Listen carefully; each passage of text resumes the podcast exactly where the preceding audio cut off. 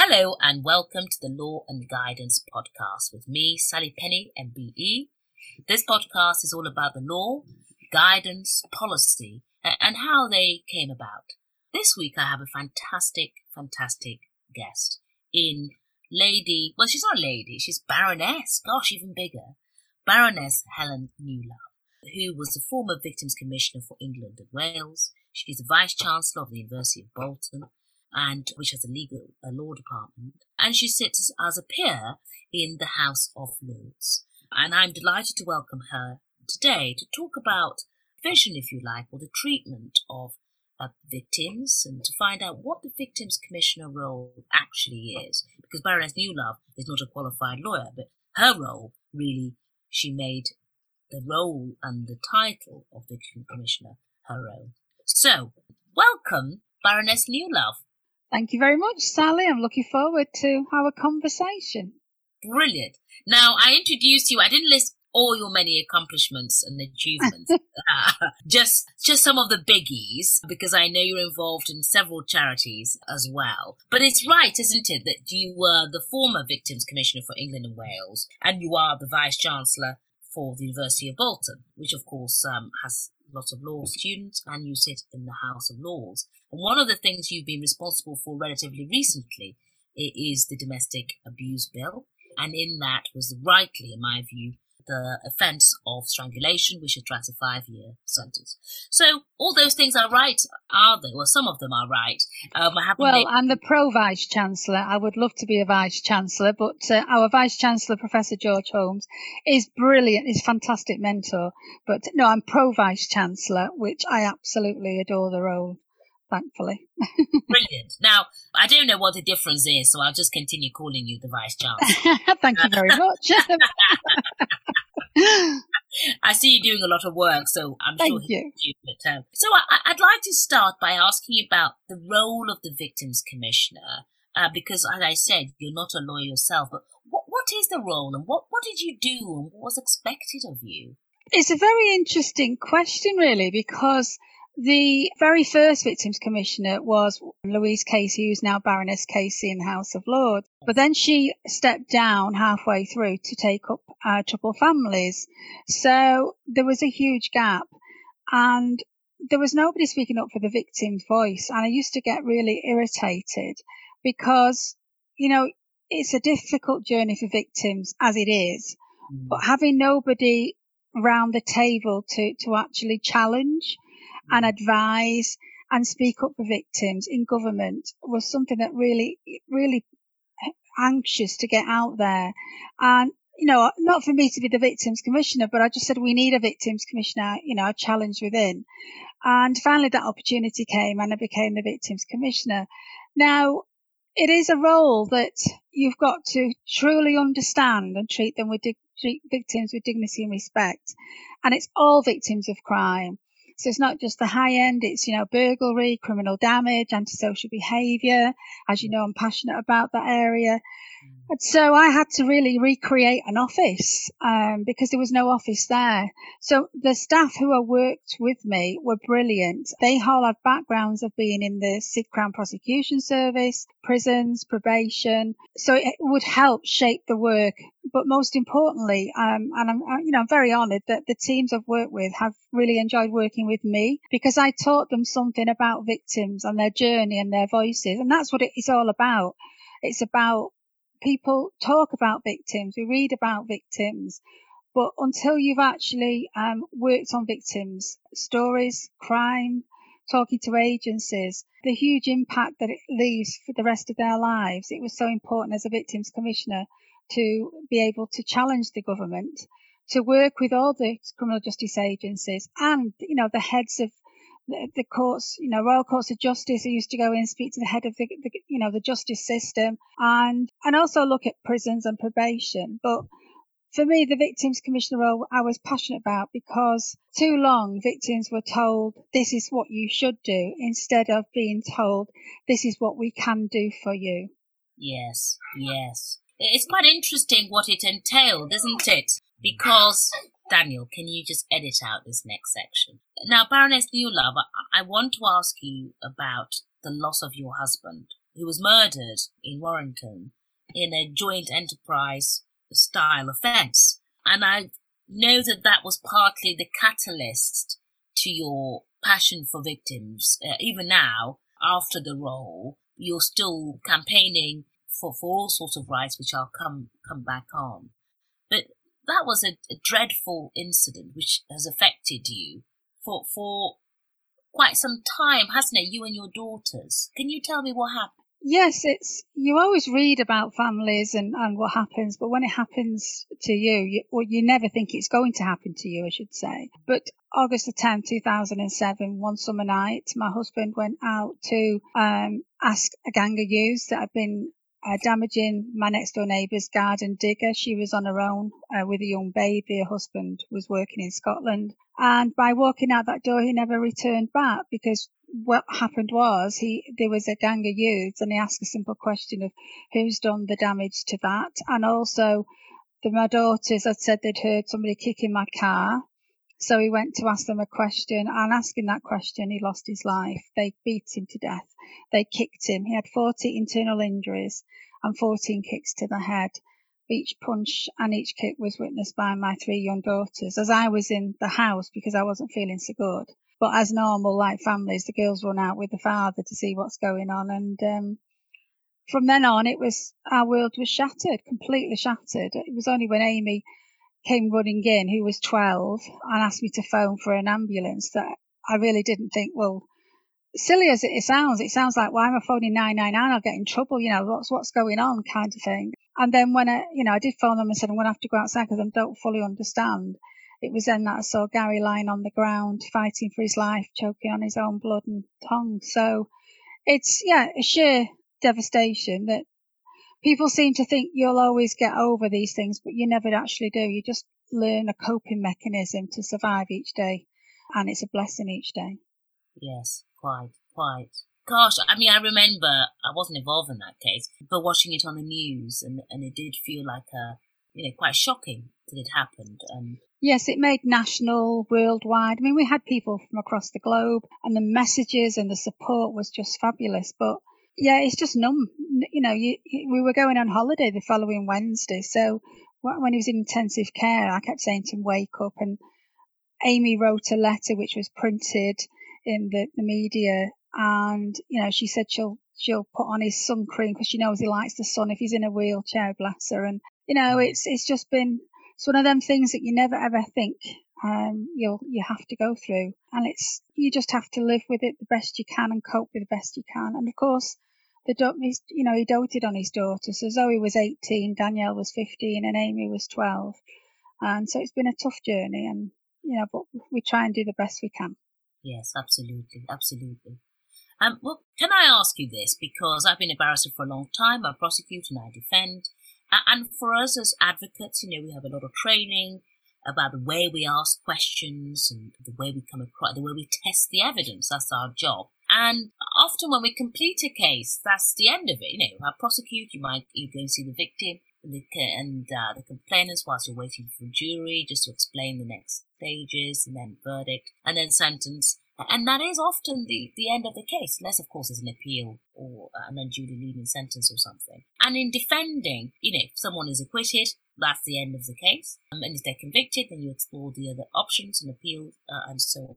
So that's our, experience or our involvement with victims, whether they're often on the defense side or, or, or the prosecution side, as is tradition, ends there. But, but I wanted to ask you, how lawyers, so barristers and solicitors, how can we improve the systems for victims and families? And, you know, from a, a lawyer point of view, let's put the government to the side for a moment.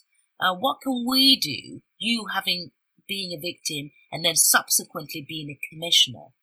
Yeah, it's this is always a bugbear because as I used to work in the courts, I used to take the evidence down um, and I used to do the high end murder cases and terrorism cases. Then I went and had children and everything like you do. And then, so I always had, I still do have the utmost respect for courts, but I was still a little bit naive in a sense of when we came as on um, the other side, so to speak, that whilst I had the utmost respect for the judge, and I have to say, uh, Lord Justice Just, Justice Andrew Smith was absolutely a lovely man um, to do it, you know, so I can't say he wasn't. But the fact is that when you're on the other side, it is completely, um, you're basically standing on the fence because it's all about facts and evidence and it's all about having to do the proceedings correctly. So we were told we couldn't cry. Girls were told they couldn't cry. Don't fidget when they were given evidence. And then, of course, I've worked with lawyers in the court, so I saw them a different way. However, I have to say that at the time, and this was 2007, 8, the, the, there was five prosecution. Uh, there was a prosecution and a junior prosecution and police, and that was okay. Um, but the, the five defendants in the dock had a QC each. And as you know, Sally, that, you know they know the game, they know what to do. In a sense, they're there to do a job. But it was very much um, intimidating for my daughters and very disrespectful in that they would also have a set of solicitors behind them because obviously they were instructions. And, you know, it was laughing and joking about skiing holidays. It was laughing and joking about other things. And even up to when they were out, uh, the jury went out, we've got, you know, you call back to court and you, you, it's gut wrenching and the, the, the, solicitors would just say, don't worry to the offenders. It's only a question. And I just think sometimes they need to step back. They need to look at what, who people people are around you. And also the size of the court. I mean, this was Chester Crown Court. Mm. The acoustics were terrible. Um, one door into the court. You know what courts designs are like. Um, no family room, so you're rushing up and down. You've got your family liaison officers. So of course you've got the families of the offenders who were one family offender was very rude, and it was just it just felt like a fight all the time. And so for me that that's what I was looking at, thinking you know, please have some sensitivity here. Yes, you do. and you know, I still said yes, they're doing the job.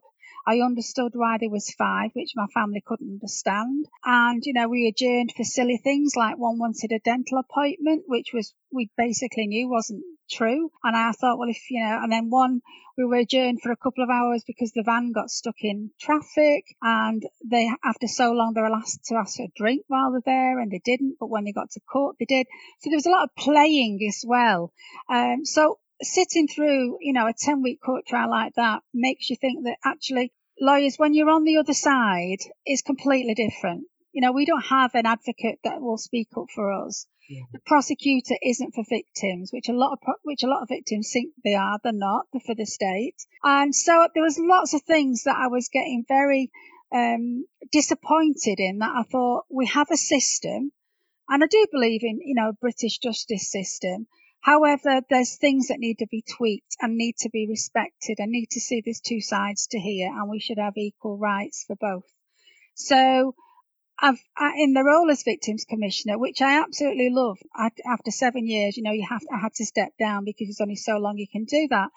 But one of the main things I wanted to do was to speak to solicitors and barristers and judges to just say, think, um, because, you know, we're only human, you'll make things wrong. But when you've got you know, my young daughter's given evidence and told to, you know, behave a certain way, and yet you see offenders behave in another way and lawyers and everything, it does make you feel very sickening in the stomach. So I had the opportunity to talk to them, ask them, work with the Crown Prosecution Service, work with the DPP to ensure that they fully understood because when you see all these lawyers um, as a victim and a witness, it's scary. It's very intimidating. And you know, as we see now, sometimes they don't even spend five minutes with victims. I was very lucky that I got to meet the prosecutor, but I recognise even now that they don't always get that opportunity. So it's work in progress, but I do think lawyers sometimes we're all busy, we're all trying to do the best, but at the same time treat you treat them with human dignity and respect. Yes, yes. Now, Baroness Newlove, you you the your husband sadly was killed in 2007. Yes. And you became a victims commissioner in 2012, um, yes. according to my research. And so there was a, a number of years, obviously, before that happened, and that, and that must have come after some, you know, time and campaigning. But I wondered, um, when you were appointed as a Tory peer by David Cameron, how did that come about? And were you expecting it or were you totally shocked? um, I was totally shocked. I received a phone call from David and I'd missed it actually, left me a voicemail and I thought he's ringing, maybe he wants to do some uh, conferencing or just doing some chatting or whatever. And when I rang him back, um, he'd left, uh, he said, you know, I, I really think after all the hard work you've done, I'd really like to take a seat in the House of Lords. Well, it's not something every day that somebody asks you that, in a sense. um, no one's ever asked me. I mean, yeah, I, you know, you know, and um, and the the thing is, you can't mention it to anybody. You see, you've got to keep it quiet. So it's so anyway. I, I he said, no, I want you to have time to think about this, so that's fine.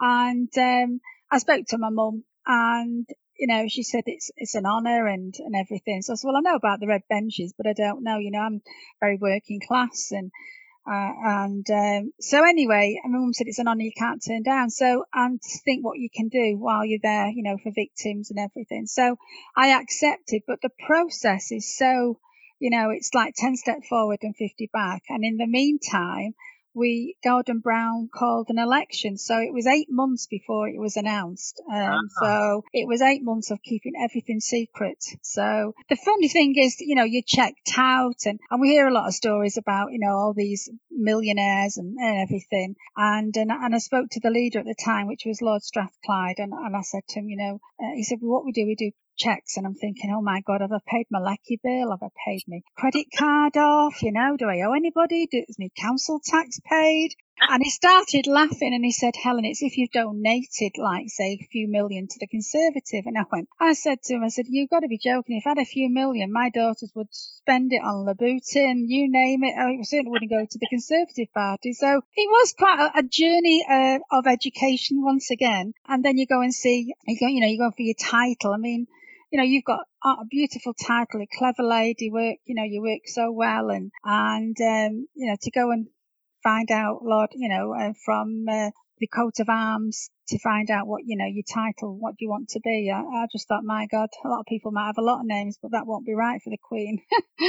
uh, you know, a good old Northerner here. So it's, it's very surreal, but it's very honourable to, to be able to do it. But it, as I say, it's, it's quite, you have to map it all out and it's very procedural. It all has to go through to the Queen.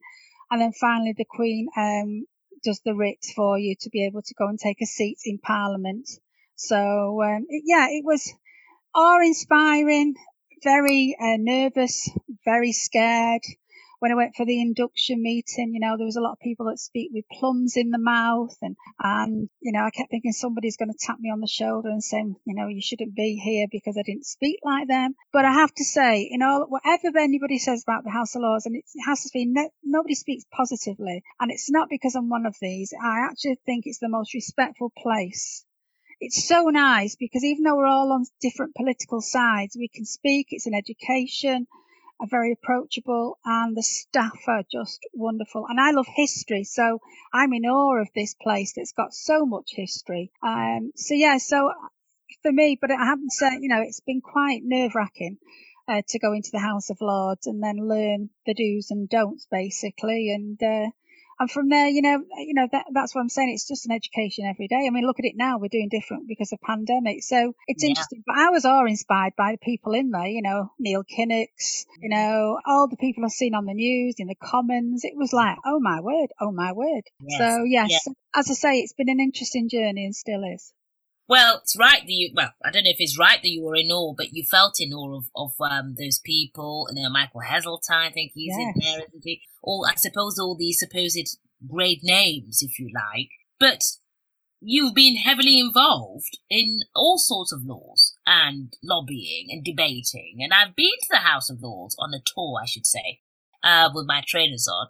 A lot of people are asleep. They're not blonde uh, with glasses and embracing technology. I know COVID has prevented physical visits there. But you've been heavily involved in lots of different areas, one of which has been the new strangulation offence. And you were involved in that coming onto into life, if you like, because it's on the statute books now and in the form of the domestic abuse uh, bill. It's now the Domestic Abuse Act as we record it. How did you get involved in that? And if I may say so, my point is, working class or not, plums in your mouth or not, I think you've done pretty all right. Uh, Thanks. uh, with in a very important statute with lots of new areas of what abuse is, including a wider definition of coercive behaviour, for instance, because I've read it. So, how did you get involved in that bill, and especially in the strangulation aspect as well? Well, I've been following the domestic abuse bill when it was in the House of Commons, and of course, then it got stopped. It's been stopped several times because we've yes. had new parliamentary sessions. And I do think we should get rid of where we have to start it all over again because I'm sure it's just a sheer waste of time. We could get a lot more, but that's that's constitutional.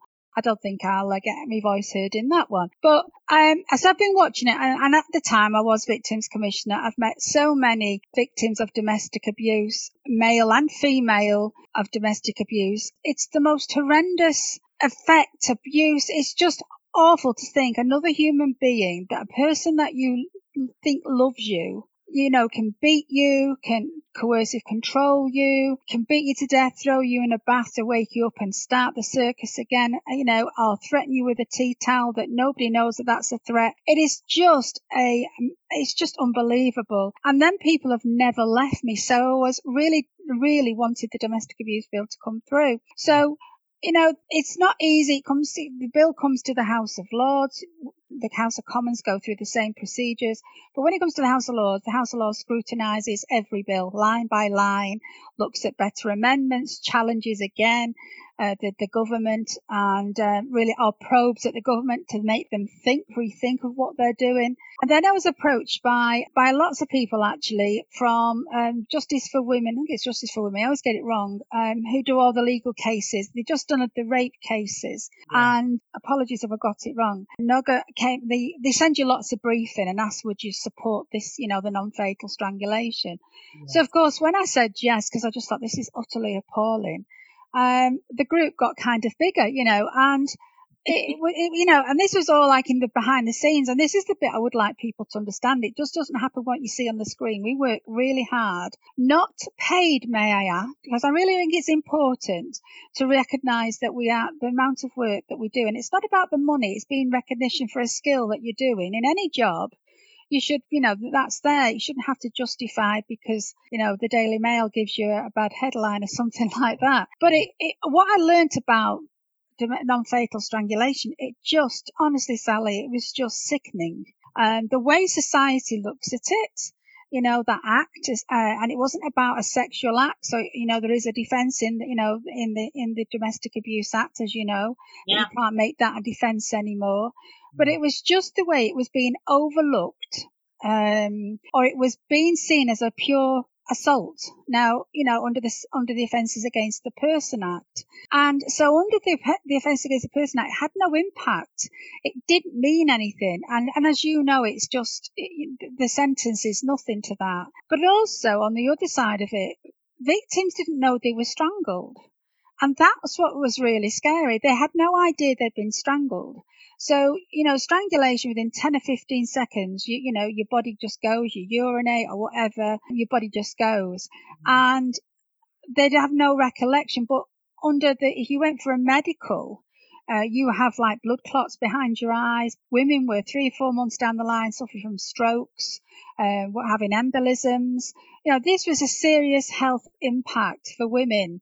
And so for, for no system to support them or, or help them, there was no way of them going. So I was absolutely delighted um, to take this amendment forward, and more so that I got cross party um, support across the House, which was more important um, to to speak to the to government to, to, ensure that they put it in. As far as I was concerned, it's a win-win yes. um, because this is about protecting vulnerable women, and it is mainly women um, from this horrendous act. Because if you don't know you've been strangled, what does that say about the, you know, it's not about sex, it's about power. It's about controlling you. Um, so it was, you know, I, I, spoke about many people who had suffered at the hands of, of a, an abuser. And at the end of the day, you know, we have to put in laws to protect them. And it was no good being under the Offences Against the Person Bill, uh, Offences Against the Persons Act, which which is going to be reviewed. That's too late. There was also speaking about putting in the police uh, crime court sentencing bill that's now in the House of Commons. It's too late. And within, you know, there's many women being murdered. Um, you know, I think there's about 20 already been murdered within a short space of going through the bill. So it was very important. And I was just delighted to be that, you know, the kind of the voice to get this important work out. And we worked with St Mary's um, Referral Centre in Manchester, Dr. Kath White, and you know her her input was so important. But the hard work behind the scenes to talk, get these conversations going, um, and it was so important to recognise that this isn't about a slap on the wrist.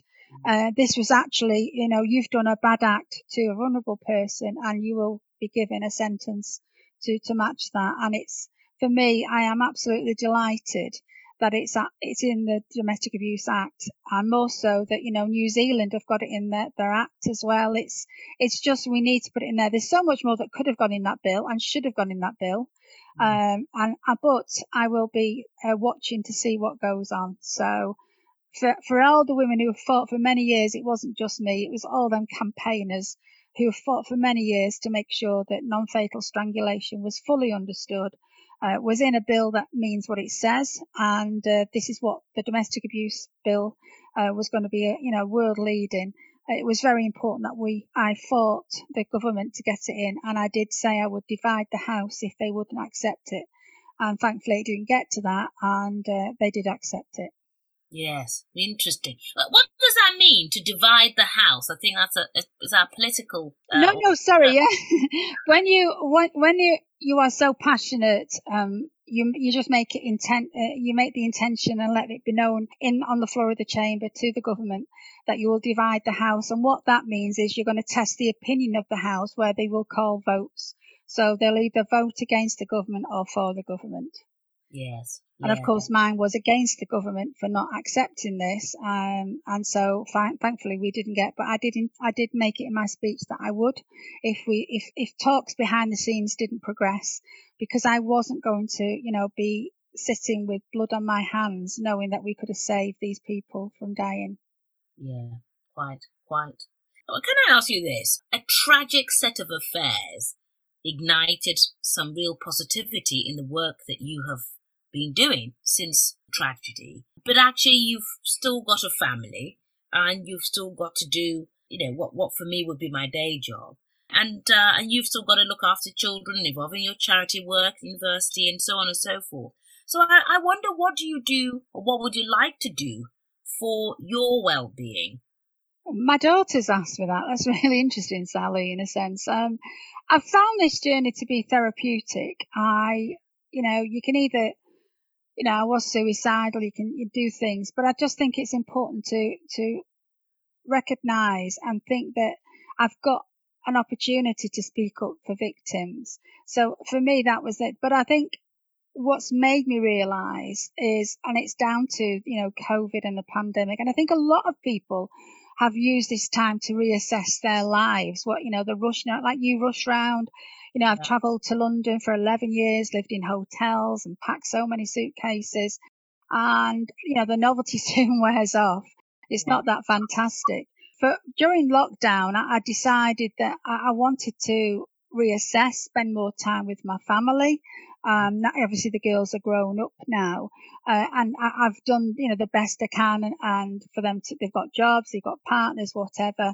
Uh, but I felt like I wanted to more time could be and more energy could be spent instead of traveling work work here uh, from home. But also I want to do something for me where I needed to health wise um, to do something for me. So actually my well-being is I like reading uh, I like reading um, very much but I couldn't even read. I was that the adrenaline like you say we live on adrenaline don't we Sally? Yes. but when that adrenaline I don't know if you find it when the adrenaline stopped it was like my body go so I just felt that, you know, I, as you know, I suffer from fibromyalgia and arthritis. I felt I needed to feel fitter. I didn't like the feel. So I go to Reform Pilates now, which is absolutely wonderful. That is my sanity for my mental health. So, you know, on this bed, stretching, doing all kinds of things. But it made me feel wonderful that I'm actually feeling, you know, I, you know, I was like Peppa Pig with a tutu on really at the beginning, you know, but, uh, you know, I'm not, you know, I'm still not Ellie Macpherson, you know, the model kind of thing. But, you know, at the end of the day, you know, I'm 60 in December and I just wanted to say I wanted to be sexy and 60, not uh, fat and 60 at the end of the day. So for me, it's, um, it, it's, that's my well-being and, and I have to do it because I, otherwise if I don't, I, I just need to think, well, uh, what am I doing? I need to get something for me, for Helen um, at the end of the day. And my girls are delighted actually. They they just um, they just think it's great and they can see a difference mentally and physically. So because you just as you know, you can get bogged down in so many things. Um, totally. And I just didn't like that adrenaline wasn't there. I didn't like it. So thank God for my university role because I got to meet students. Yes. Um, you know, because we're so busy and I met some students, but thank God for Zoom and Microsoft Teams. Whoever invented them, the millionaires, we should have been there, Sally. We would have, way ho. um, but, you know, I got to meet so many students online. That's the great thing about technology is that you can have an audience of 2000 or 500 or whatever Zoom lets you in a Microsoft. Um, I was able to connect with them and have a chat with them. And, and I, I just found that was really wonderful because I wouldn't have been able to do that if I was up and down in London or whatever. So I just COVID has really assessed a lot of people. Sadly, a lot of people have lost their lives, but I do think, and you know, going off a bandwagon in a sense is I do think, you know, we've got to remember that so many people lost their lives. Mm. Uh, and we've got to do, as a society, be more kind and self-caring instead of going back to a very greedy, egotistical, you know, me, me, me situation because we were all in it for COVID and we still are. And we've just got to get that connection and keep it strong. Yes, I think I think that's very well put, actually, uh, Baroness. And what do you do? You how do you and indeed your daughters then stay resilient? You know, do you have down days where you're on a real downer? How do you pick yourself? Because on the subject of COVID, which you've just alluded to, resilience is so important. You know, it, it's taught us that it's okay for people to be feeling overwhelmed and on a low. In some respects, it's highlighted the mental health problem that this country has been facing for years and, you know, the suicide mm. rates. So how do you stay resilient and bounce forward? We often talk about bouncing back, don't we? Mm. But I prefer bouncing forward, uh, which is a much more realistic analogy. How, how do you, you and your girls keep going? It's, um, I think I'm very good at helping anybody else, but when it, I think anybody's like this, I suppose, when it's down to your personal, and of course, you know, I'm still going through the criminal justice system on parole hearings, on tariff review hearings. It can get very difficult. And yes, there is down days, and my girls kind of go in a domino effect actually when when they do have the down. They all suffer from post-traumatic stress disorder, and and I think I do it in a certain way. But my my job has been my therapy to, to toughen them up, you know, and not in the sense that they're soft, but actually I'm the one who's got to be there, say we can do this and do that. Um, but now they're a little bit older, they're quite resilient. That resilience has worked because now they say, "Mom, we can handle this. You need to tell us, you know. Um, because as a mum, I was very protective of what they knew, what they didn't know. You know, they didn't need to know. There was a certain time for them to know. Yeah. Uh, but now, you know, uh, thankfully we're very close. We were close before sadly losing Gary. But it, you know, I'm not saying it's easy. It's, you know, you just, the mood swings. We're on, you know, it is difficult at times and memorable times and little things. it, it is a, a living nightmare for the rest of our lives, to be honest. There's no, you know, people, as I say before, earlier on, people think you should heal or whatever, but it's not where you're prepared. I mean, it hurts when you're prepared, know somebody's going to die or somebody, you know, you lose somebody. It was the violence and what they witnessed and the criminal justice system again, even with me as former victims commissioner, the things I do know and challenge, it is just unbelievable in a sense that that victim's voice is still fighting um, to be, you know, by individuals who don't get it, and you have no say. You do have a say with statements and put your voice, which I do. People say, well, "Why do you bother doing that?" Well, I bother because I always vowed I would for Gary, and I think every family goes through the same. You know, why shouldn't you have a voice? Um, but I, you know, so if you give up, you give up. But for me, it's about ensuring that victim's voice is truly heard, and I'll carry on doing it. Like you say, I'm still not in that role, and uh, I'll still carry on doing it. I'm looking forward to the police and crime sentencing bill next when it oh, comes. yeah. Yeah, you know, 360 pages just delivered the other day, and I'm really excited to get stuck into that. it's yeah. In fact, I've got look, I've got it here, Sally. Look. Oh gosh, yes. Already. oh wow. Well, you heard it here first. I thought I was a geek reading laws and having the actual printout of the laws. So uh, that's really great to see. Given that from a legal point of view, we spend a lot of time criticizing um, some of the statutes. That's I really look forward to hearing. Uh, you'll have to come back on for us to discuss more more of that bill.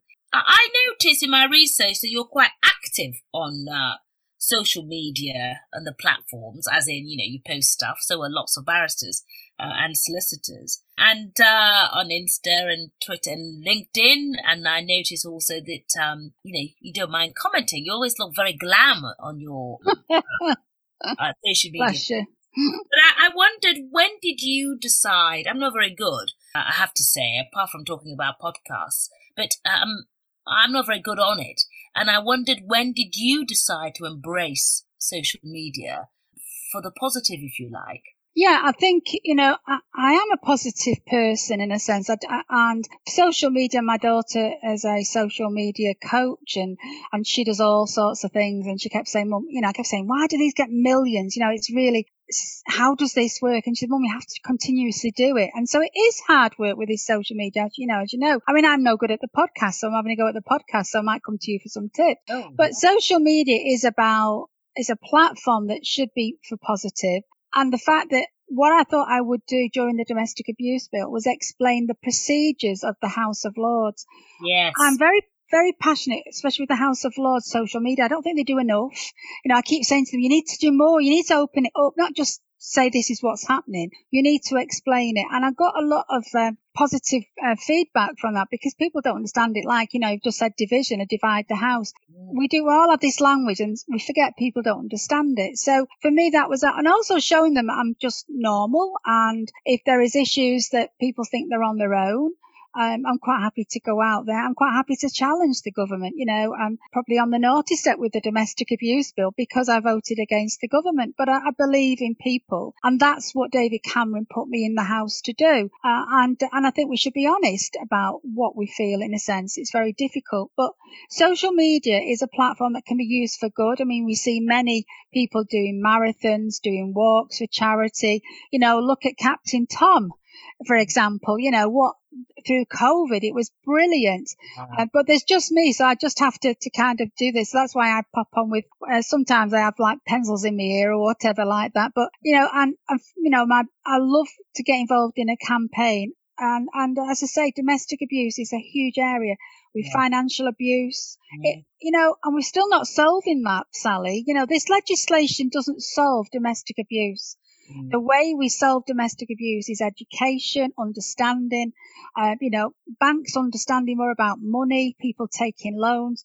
We even see it in divorces, you know, divorce people that just, you know, they're, they're coercive controlling in divorce and they're fighting for their homes, their lives. And we, and I just think, so really is legislation helping them people? It's not. We've got to interact. We've got to make it humanize it. So, I love social media. Um, I, it's took me a while to get used to it, and I have to be grateful to my daughter Zoe, who says, "Mum, you need to do this," or she'll take it from me. But I just think it's just about being real, you know. And I just think, and you meet so many different people. You know, I'm I'm doing some work on a, a global safety summit for, with a it's only early days, uh, who I met through um, a colleague who's on LinkedIn. I call it LinkedIn, but it's you know, yeah, tell you, I'm like, uh, I make all these words up.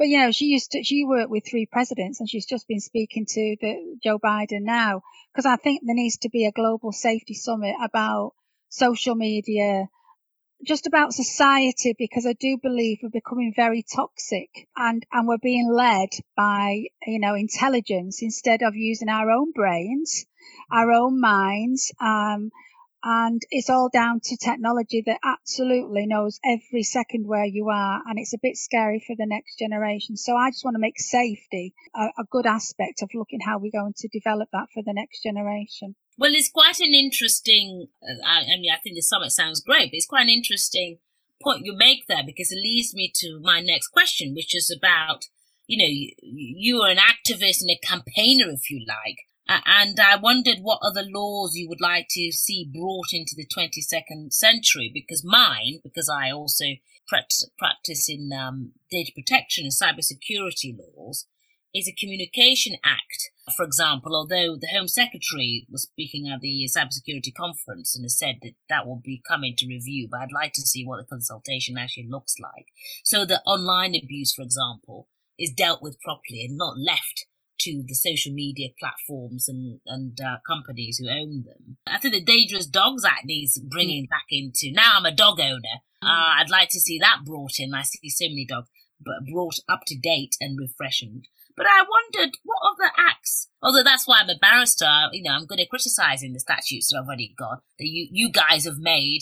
And, uh, uh, in the main, you know, this isn't a political podcast, mm. but I wondered if you had other, are there any other laws that you're interested in that you'd like to see an improvement um, well, I, I, think I'm like you really with communications. Just as an example, the online abuse legislation has took so long. It's so picky. Uh, and you know we've got GDPR, we've got oh, you know, I, really we we never used to use the word data, did we? We all used yeah. to fill in these forms. You know, like just for example, your Tesco club cards. You know, they, they sold that data without asking you, which is still a bugbear in my mind. But Tesco sold all that data because it's a huge commodity, brings a lot of money and whatever. And, and I think that's because we were never, we never got involved in the intelligence side of things. So I'm quite like you. I do think they dragged the heels with communication because commercially, you know, there's a lot of money there. That, you know, Google's a lot of money. Then you've got the tax implications. I do think it's an area that we need to nail it and we need to mean what we say are, you know, flex our muscles. Um, but again, I think it's about power and wealth. This will be interesting. The Dangerous Dog Act's completely with you because it's just, you know, I'm a dog, I've been a dog owner for many years and it just frightens me. But I always, and then for me, but for me, more importantly, I think is a victim's law. And that's about, you know, having a representative not to mess with the adversarial system because obviously when I mentioned this to the judges and on my, you know, my trips, I mean, I did two and a half years visiting police and crime commissioners. So, you know, I, I, was having a glamorous life on the chug chugs, as I called them, you know. But it, it, it's um, it's about you know having victims' rights and victims' law and understanding because otherwise it's it doesn't mean anything. As you know yourself, as you know, a barrister, which I've always wanted to be a barrister, but I did I could never get my head, you know, probably not that clever in a sense. But you know, I love listening to barristers. I love how you dissect law. I mean, I'm fascinated by that. Um, but it, I just think we need to have that advocate who will speak for the victim uh, not interfere with the system, but will have that energy that the victim doesn't have, doesn't have because you know we, we do need to be you know it does need to be a professional. There's so many charities and volunteers which is wonderful. However until we get a paid professional to do that and get the respect in the courts uh, as we have got you know we've got IDVA's independent sexual advice domestic yes i was just coming to those. I'm working on, uh, well, I was working on that framework to ensure we get it. But again, there's going to be another consultation, Sally. You know, this isn't a political podcast, but my, I'm consulted out to death. You know, I have said to the heads of government, of the law agencies, we've got enough, you know, we've got enough. It's about time you needed to put your money where your mouth is and get it, just get it done. Uh, so another consultation is going to be in the in the summer, which everybody, well, apart from COVID, used to be on holiday. Uh, so it just frustrates me like anything, and um, so that's going to be an interesting one. But for me, that is about victims and also the social care. Um, for you know, we're all living longer. You know, yeah. you know, I'm very, very sorry that we're living longer and trying to be healthier. Uh, but now that's the line that says you're living longer is a, is a downside. But I do think we need to look at the social care side of things. It's so important. And, and I don't believe that you should have to sell your home to support your care system. You know, you've worked all your life. Why should you be doing that? So that's going to be another political one. Um, and that's the thing with politics, you know, it's um, about scoring as, you know, being top of the notch instead of just understanding that what people really need on the ground. But on all of this, you know, Sally, at the end of the day, this is legislation's just one tiny part. This is about society, about people, about understanding, uh, actions and accountability. If we could get all that right, we wouldn't need all these laws that sometimes um, don't do what they say. They actually um, cause more issues, I think. Yes, well, I suppose I wouldn't be saying this because I, I want to be done out of a job. But I think m- most lawyers really we are interpreting and trying to simplify yes. com- complex areas, and we've seen that through the COVID regulation, mm. really. But that's a whole other podcast. In, in yeah, I mean, I'm on the committee for you know statutory instruments, so we get all these COVID, and it was one after the other after the yes. other. Yeah. You know, and I'm saying if it's so quick to do COVID, why can't we get some of these legislations so quickly to get through? It's horrendous. But yeah, there was one and one. And I just kept thinking this is just madness. So yeah, I did this. I'm on the committee for that and I'm on the committee for the youth unemployment, which I love that one as well. So I'm quite, you know, involved in all this, but I do think we have got to take accountability and responsibility for our actions as well, because otherwise we just got to blame everybody instead of looking inside ourselves and saying, why do I act like that? Or how can I change for the better? And you know, we, we got it at the beginning of COVID where we clapped for the NHS and I'm not happy that they didn't get more, you know, eh, more for the, in the salaries. I think they are true heroes. We moan about wearing masks in a day. They wore them at the, you know, on the front line. They were in a war zone. So clapping's well, but it, we need to do more for the, for nurses and everything. But when the communities come together, it was such a lovely feel. But look how quickly we've dispersed and we want to disperse, you know, or not everybody, but we want this, you know, and that's the rhetoric in the media. But we just got to get back to um, helping our communities, and, and that's where I started as a community champion. Uh, yes. So I'll always help that. Yeah, no, it's it's interesting, and I, and I hope that um, it lasts. Well, it's been fascinating because you know during COVID, my children asked, "How are laws made?" And so I, I, wrote a children's book, as you know, Rosie yeah. and the Unicorn. And there are a few more in the series now. One of them is about how our laws made. Brilliant. Um, and it's interesting hearing it from you, from a non-lawyer point of view, because obviously children are non-lawyers, and uh, we need to explain, you know, complicated concepts to them. So it's been utterly, utterly fascinating. But Baroness Newlove, I wonder what's next. I'm just looking at the fantastic array of uh, areas and titles that you've got. We know that Dame Vera Baird, uh, QC, who was, of course, a lawyer, I think, on our circuit before my time, the Northern Circuit, is now the Victims Commissioner. So I, I don't know if she's working on the victims law that you were talking of, but what about you? What's next? And I wonder if a book, I know you've been doing a lot of guest speaking and you've got an agent and you've obviously doing some consultations and you mentioned the podcast. You mentioned your age, which I didn't ask because you don't look it. Thank uh, you. that's me, uh, which is true. But yeah, what, what what's next for you? What what have you got planned? Anything exciting you can share? No, I'm not that exciting, Sally. Uh, there is a looking at a book. I would like, for me, I would like to be able to present a show uh, on about, you know, justice, on yes. about other issues. Um, you know, similar to, I'd love to do like an Oprah Winfrey style show to, to, you know, to, to speak to women and men about issues and not like a Jeremy Kyle. This is serious stuff that because COVID has raised a lot of mental health issues and everybody going under them two words. It's already a combustion before COVID. Now I am really concerned how we get the right support for individuals. It's not one or the other. It's a, a support package around them. But no, I'm just, you know, when I left, when I, the last uh, week of uh, my as victims commissioner, I flew to New York and uh, attended the victims workshop in the United Nations for the, the victims oh. advocate there is Jane Jane Conner, and she invited me, and I just thought I would love to go out globally and help others, you know, to do policies for them to understand. Because when you hear horrendous stories of mothers who want to feed their children and are being raped um, just to give that child, say, a custard cream or any kind of biscuit, it made me feel physically sick. So I think for me, I would like to take what I can and help others to ensure that their voices are always heard with respect and dignity. And, you know, I've just become a judge on the Muslim Women Awards and reading their, their the research that 70% of Muslim women who are educated like a white woman uh, are not looked at you know, dismissed for work and, and everything. And I just think are we any better coming, you know, to a 22nd century in a sense? You know, are we any better?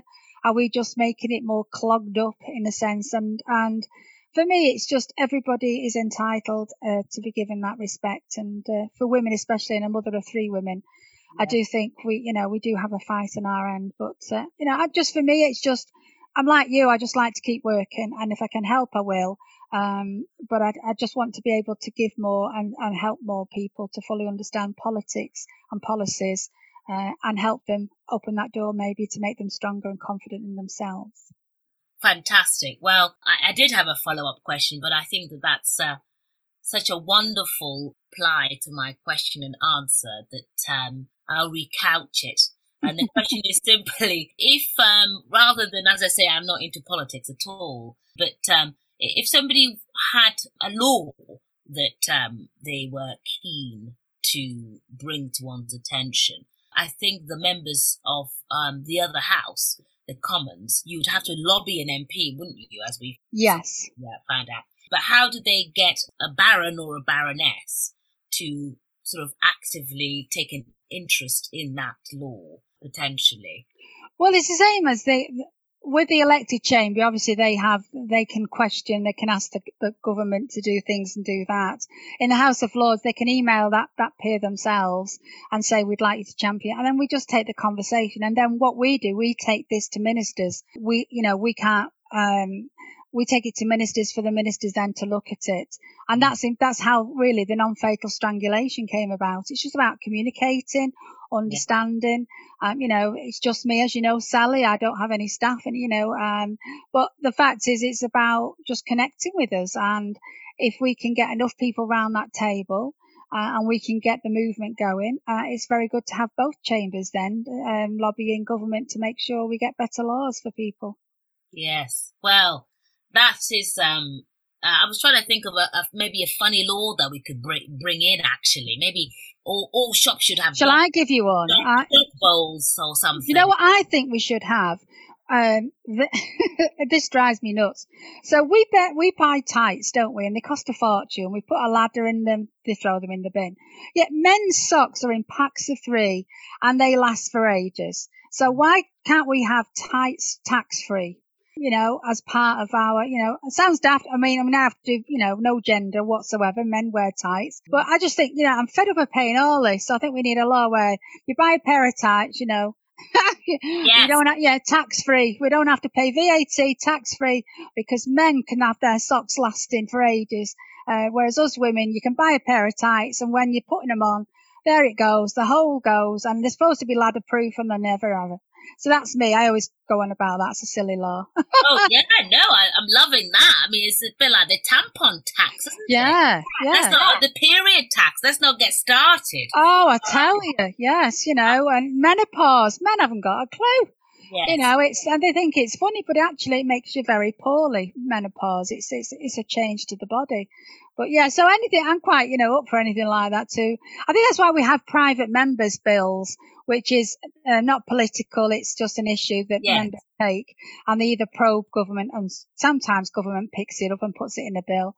But it, it makes you know, and trouble is, it's very it's, it's by ballot and everything. But I just think it's interesting, really. Laws can be made and laws can be changed and laws can get, you know, we can group a lot better, but it is interesting aspect and I just love law, you know, um, and love, love listening, um, to, to what we can do with the law, but I just think we need to bring people along with it to fully understand as well, uh, what their rights are, not just what, you know, and I do think we need to look at local authority laws as well, because we never know what our councils are doing, do we? We always call the government, but I'm just saying, well, what does our local council do? What are they doing? And it's, uh, so, but yeah, I'm just, I think I'm just a, a gobby northerner who likes to investigate and um, really grateful for the people giving me the opportunity to learn different ways of life.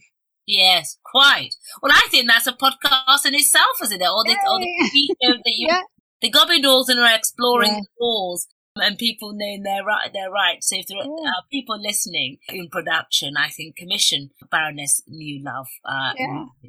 Please do, please. I'd love to do that. I love. Well, brilliant, Baroness. Do you love? It's been wonderful talking to you on the Law and Guidance podcast, uh, and fascinating hearing uh, how the House of Lords work and your role as the Victory Commissioner in addition to your many talents, you know, and the charities you support. You're an ambassador for Women of the Year. It's been really wonderful, and I hope you will come back um, to talk um, to me again. Oh, thank you, sir. I've thoroughly enjoyed it. I say I can, I could talk and talk. I just think it's really good. It's about being informal, and we're all human, aren't we, Sally? You know, I call you, you whiz around. I'm, I admire what you do, and I just think it's really nice for people to understand. We all have lows and highs, but at the end of the day, we try to do our best, don't we, as we possibly can. So, uh, but thank you. I've had a ball on it. Thank you very much, Sally, for the, inviting me to come on. Not at all. Thank you so much. Thank you, Baroness Newlove. Bye for now. Thank you. Bye bye.